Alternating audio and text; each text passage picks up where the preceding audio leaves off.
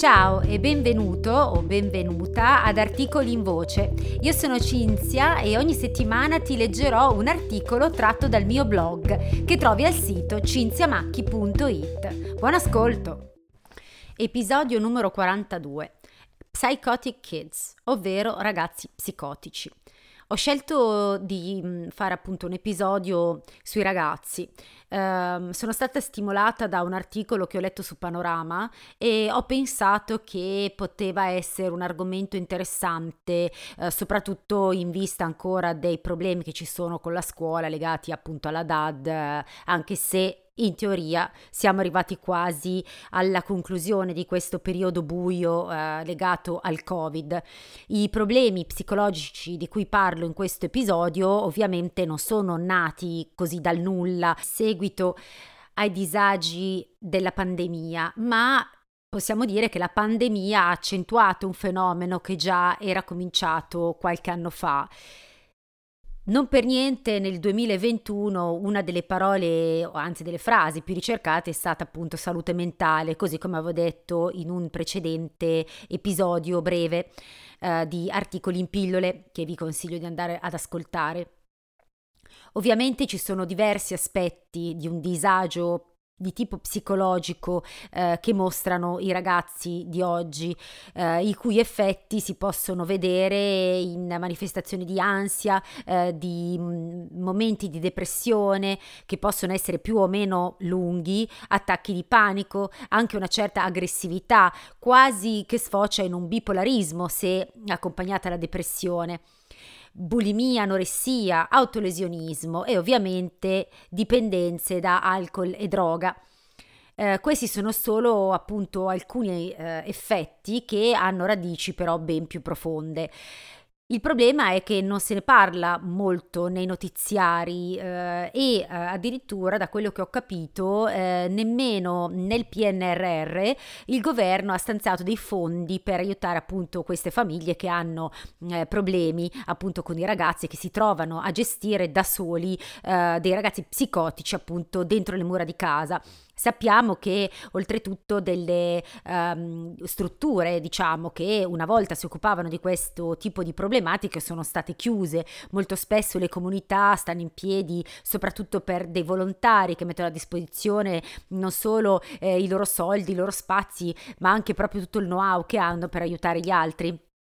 e eh, quindi sarebbe necessario, anzi urgente, così come ha anche detto Lucia Annunziata proprio domenica parlando con il ministro Speranza, sarebbe urgente appunto un piano eh, che eh, possa dare mh, sostegno appunto a chi eh, non ha eh, un reddito sufficiente per potersi permettere queste che sono delle spese, chiamiamole superflue, per, dipende appunto dal, dal, punto di vista chiaramente, superfluo intendo rispetto al riscaldamento, rispetto all'affitto, rispetto al cibo.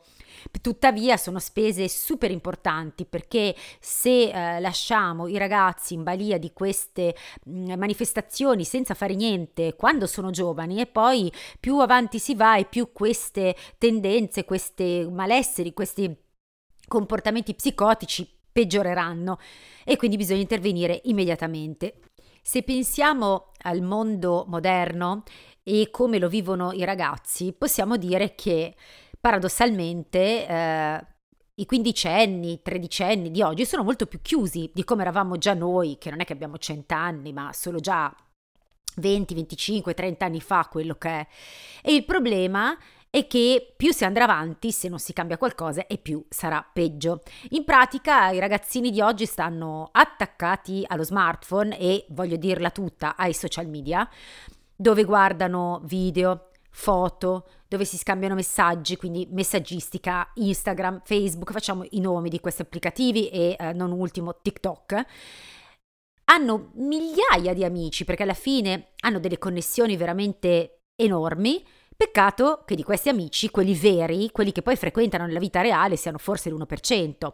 Però mentre noi alla nostra epoca, anche se avevamo 10 amici, 15 amici, 20 amici, li conoscevamo a menadito, sapevamo tutto di loro, i loro segreti, le loro paure, i loro desideri, uh, chi, di chi erano innamorati, sapevamo tutto, uh, i ragazzi di oggi invece non sanno praticamente nulla dei loro coetanei. Infatti così ho sentito dire da dei genitori che quando si trovano all'esterno della loro stanza, quindi lontano diciamo dalla vita virtuale, ma immersi in quella reale, tra di loro fanno anche fatica a socializzare, fanno fatica a comunicare, non riescono a parlarsi, probabilmente perché tolto eh, il videogame che hanno davanti oppure lo smartphone che gli mostra appunto qualche eh, diciamo argomento così di discussione, poi in realtà non sanno cosa dirsi e questo è veramente eh, secondo me abbastanza terrificante. Chiaramente la pandemia ha accentuato questa vita connessa ma alla fine sconnessa dalla realtà perché i ragazzi sono addirittura trovati a non andare a scuola, a rimanere in DAD e quindi a frequentare sempre di più il virtuale tra le mura domestiche. E questo è stato un disastro perché la scuola è vero, ci può insegnare le materie come la matematica, la scienza, l'educazione fisica, quello che volete, però non può insegnare il rapporto interrelazionale, cioè il rapporto tra persone, quello bisogna per forza eh, frequentarsi, cioè bisogna vivere questa cosa. Quindi in DAD sì, le materie vengono insegnate, ma non viene invece data un'educazione di questo tipo, che è mancata moltissimo ai ragazzi. Si sono trovati eh, in casa chissà, magari anche a volte da soli, perché i genitori non è detto che potessero permettersi di stare appresso ai loro figli, quindi chi aveva un lavoro non poteva lasciarlo, Ovviamente non poteva essere in casa, poi facciamo la parentesi delle donne che sono state quelle ad avere i più grandi problemi sul lavoro perché ovviamente sacrificando uno dei due stipendi, solitamente ancora nel mondo di oggi la donna è quella che guadagna di meno e quindi le donne hanno perso il lavoro. In realtà eh, a scuola, quindi frequentarsi tra eh, ragazzi con i professori o non i professori, insegna, ehm, diciamo, eh, forma i ragazzi anche dal punto di vista comportamentale. Quindi eh, che ne so, può nascere il leader, il capoclasse, quello che partecipa, che organizza i tornei, che organizza il fantacalcio, mettete tutto quello che volete, quello che va anche a organizzare l'arrivo delle merendine, da noi c'era gente che ritirava i soldi, che andava fuori a prendere le merendine per tutti, quindi ci sono dei ruoli che si formano solo nella scuola, stando a casa chiaramente tutto ciò è mancato. E quindi come dicevo i problemi accusati dai ragazzi sono piuttosto gravi. Sappiamo che eh, l'autolesionismo, ad esempio, eh, è legato alle dipendenze. Ho letto molti articoli che riportano un consumo, eh, diciamo, dilagante delle droghe tra i ragazzi, addirittura c'è gente che si è organizzata con le consegne a domicilio, parliamone. Mm,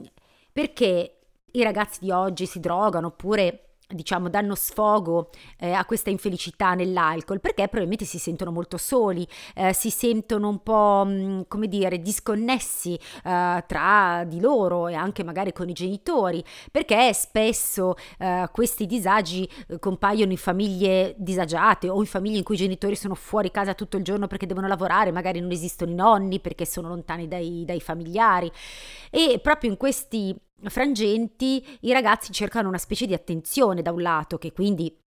porta ad altri tipi di problematiche oppure cercano un rimedio istantaneo. Quindi in pratica chi eh, diciamo accusa eh, ansia, eh, depressione, come dicevamo, eh, che eh, si tratta di patologie che sembrano banali se volete, ma sono molto molto importanti perché non curate diventano croniche, poi è difficilissimo uscire dall'ansia e non ne parliamo della depressione che è veramente pic- pericolosissima come eh, patologia.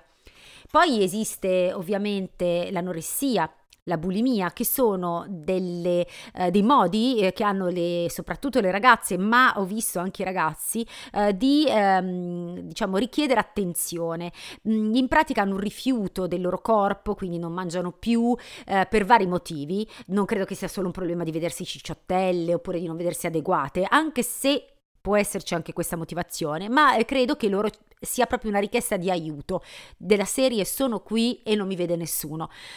Se pensiamo che l'anoressia è nata alla mia epoca, eh, perché all'epoca invece era una questione veramente di aspetto. Um, si vedevano in televisione solo modelle che pesavano 40 kg, alti 1,80 m e questa cultura poco a poco si è insinuata tra le ragazze e nella mia classe ci sono stati diversi episodi di anoressia. Poi la cosa è andata un pochino migliorando negli ultimi anni perché avevano imposto appunto delle misure un pochino più normali alle modelle e poi invece siamo tornati un passo indietro con i social. Um, ho letto per esempio che ci sono state eh, delle ragazze o dei ragazzi che eh, continuando ovviamente nei periodi della reclusione proprio del io resto a casa a guardare i social esempio il più eclatante Instagram, non vedevano altro che foto di corpi o foto di cibo. E il problema è che a forza di essere eh, martellati con questo tipo di immagini, i ragazzi hanno rifiutato sia l'uno che l'altro e questo li ha fatti cadere ovviamente nella anoressia. Ovviamente le droghe sono facili da eh, ottenere ormai. Una volta probabilmente era un pochino più difficile, bisognava avere le conoscenze giuste. Adesso praticamente io credo, non lo so perché non ho figli, ma che sia molto più facile reperirle e le droghe sono pericolose perché creano appunto quello che abbiamo detto, la dipendenza. Dalle droghe non si esce più, anche se una persona è forte e dice sì, vabbè, mi sballo due o tre volte giusto per vedere com'è, magari mi sciolgo, divento meno timido, però poi il passo per eh, cadere poi nella, nella dipendenza seria è, è, è piccolissimo e quindi bisogna proprio evitare di cadere in queste in queste trappole, sono delle vere e proprie trappole e chi eh, produce la droga lo sa benissimo. Il fatto è che probabilmente mh, così come abbiamo perso l'attenzione, cioè la capacità di rimanere attenti per tanto tempo, così abbiamo anche perso la capacità di provare sofferenza, quindi una persona che si trova eh, triste, disagiata, sola, eh, magari non ha amici, magari bullizzata, ci sono n ehm, sfaccettature cerca una soluzione immediata, che cosa trova? Alcol o droga, oppure pensate addirittura eh, possiamo legare questo aspetto alla depressione, ci sono dei ragazzi che pensano al suicidio, ok? Cioè dei ragazzi giovani, a volte lo vediamo, lo sentiamo al telegiornale che c'è qualcuno che si butta dal quinto piano di un palazzo perché è stato bullizzato, perché è stato maltrattato, perché hanno postato delle foto, dei video in atteggiamenti, possiamo dire, promiscui. Però il fatto è che ci siano tantissimi giovani che pianificano nel minimo dettaglio come togliersi la vita è veramente agghiacciante e, e, sono queste persone quelle che vanno aiutate perché il problema del suicidio che ti circola nella testa non è detto che tu te lo tolga da grande, può darsi che ti rimanga sempre, poi magari le prime dieci difficoltà che ti si presentano tutti insieme, uno in fila all'altro, magari non vedi l'uscita dal tunnel, non vedi una ragione per andare avanti, poi lì la fai finita sul serio, perché magari a 13 anni non tutti hanno il coraggio, ma magari a 25, a 30, a 50 ce l'hanno molto di più. La colpa di chi è? La colpa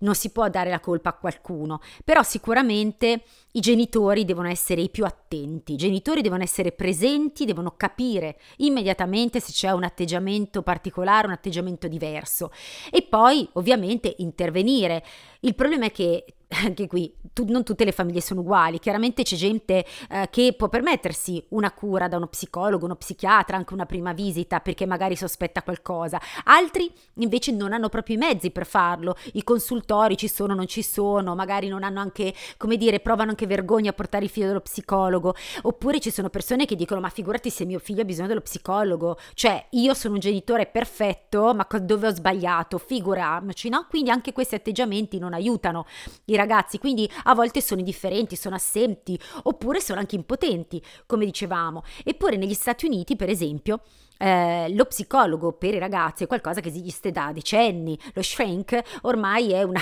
è quasi, quasi obbligatorio andarci. Adesso in Italia sì, effettivamente qualcosa è migliorato perché a scuola esiste lo psicologo eh, che può appunto aiutare eh, i casi un po' più difficili, però secondo me appena c'è un segnale sospetto bisogna andare almeno dallo psichiatra per vedere poi che cosa fare, perché è chiaro che eh, la terapia medica, che è poi quella che ti dà lo psichiatra, sia una, sì, una, una soluzione temporanea, perché in pratica la terapia può eh, sicuramente smorzare degli, del, degli, effetti, tipo appunto l'ansia, la depressione, però poi se non si cura la causa, cioè l'origine dell'effetto, è chiaro che non si va da nessuna parte. Ecco perché di solito lo psichiatra può essere consigliato in prima battuta quando c'è un malessere fisico molto forte, ma poi lo psichiatra stesso consiglia di seguire un percorso con uno specialista. Certe volte penso che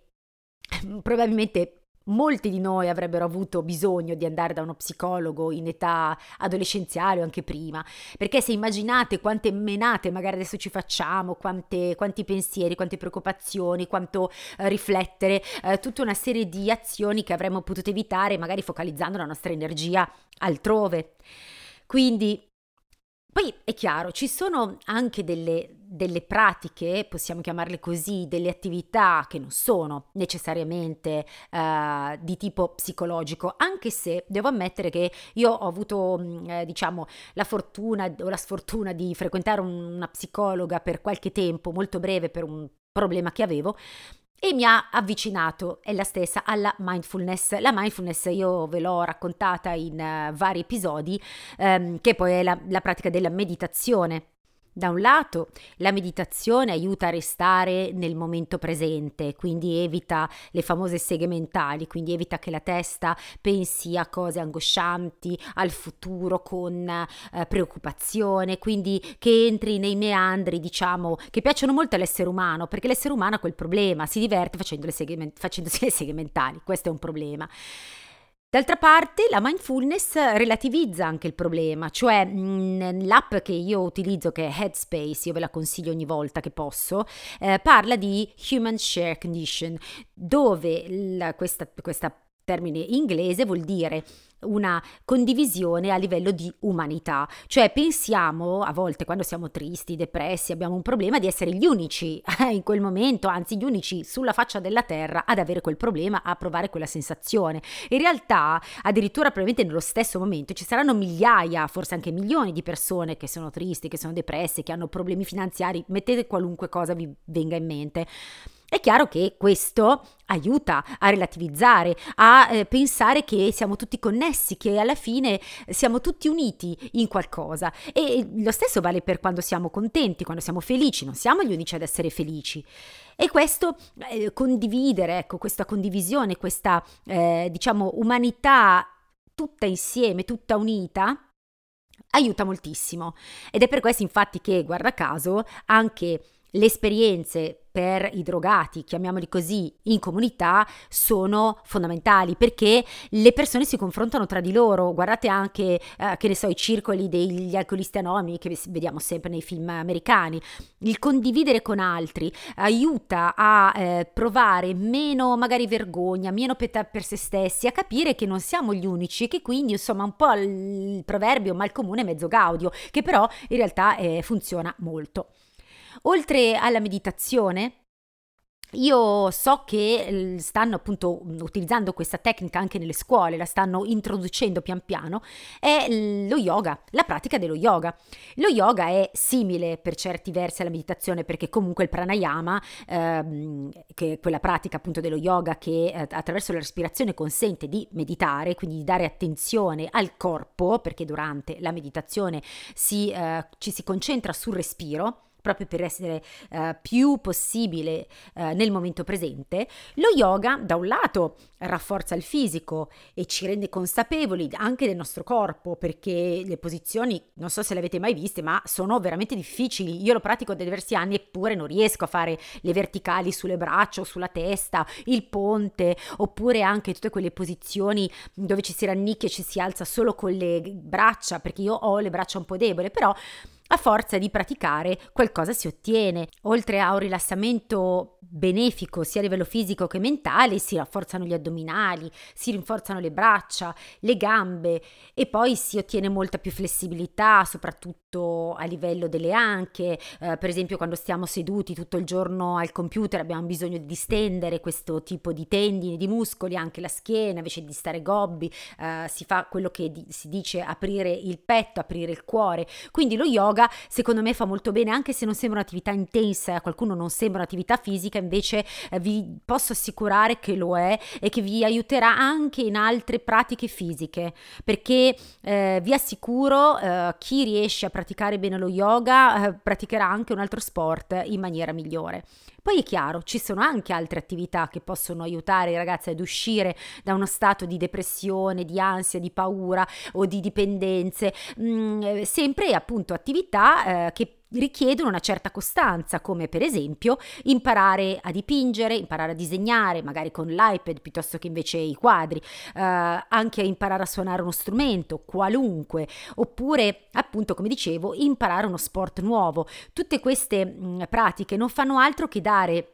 Innanzitutto una certa disciplina, perché se si sa che si deve fare un'ora al giorno piuttosto che mezz'ora al giorno, tre volte alla settimana e si stabiliscono delle, delle date calendariali precise, e beh, questo a forza di ehm, all'inizio magari rimane un po' forzato, ma con il tempo diventa naturale e permette a chiunque poi di poter intraprendere una qualunque attività, per esempio appunto studiare un domani all'università oppure fare dei corsi oppure anche sul lavoro, aiuta tantissimo benissimo. E poi chi lo sa, magari una persona inizia a fare fotografie perché gli piace così e poi si scopre che facendo le fotografie um,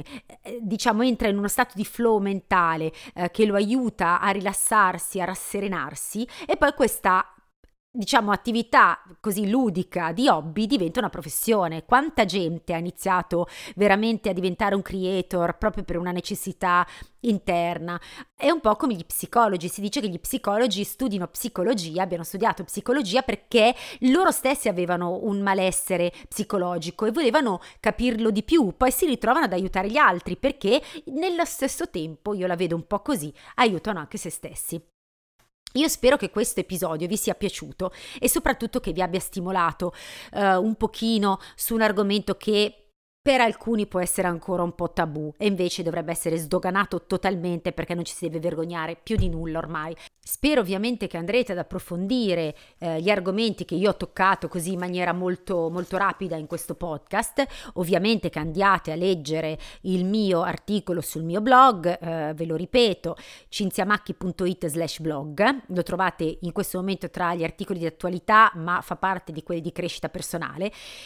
Per chi non eh, fosse abituato a questo, ho introdotto uno sblocco articolo eh, per permettermi appunto di raccogliere un pochino di email per arricchire la mia newsletter. Quindi se volete leggere l'articolo dovete inserire nome, cognome e il vostro indirizzo email. Chi è già iscritto alla newsletter eh, non cambierà nulla, invece chi non è ancora iscritto riceverà la mia newsletter mensile, quindi una volta al mese, che raccoglie quattro articoli che di solito pubblico in un mese, quindi non preoccupatevi, non vi arriverà spam.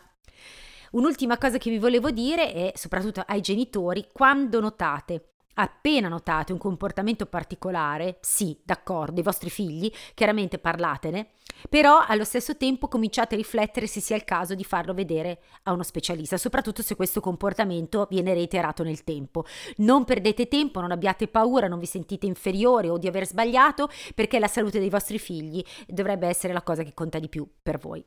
Io vi saluto e vi do appuntamento a un altro episodio la prossima settimana. Ciao ciao a tutti da Cinzia.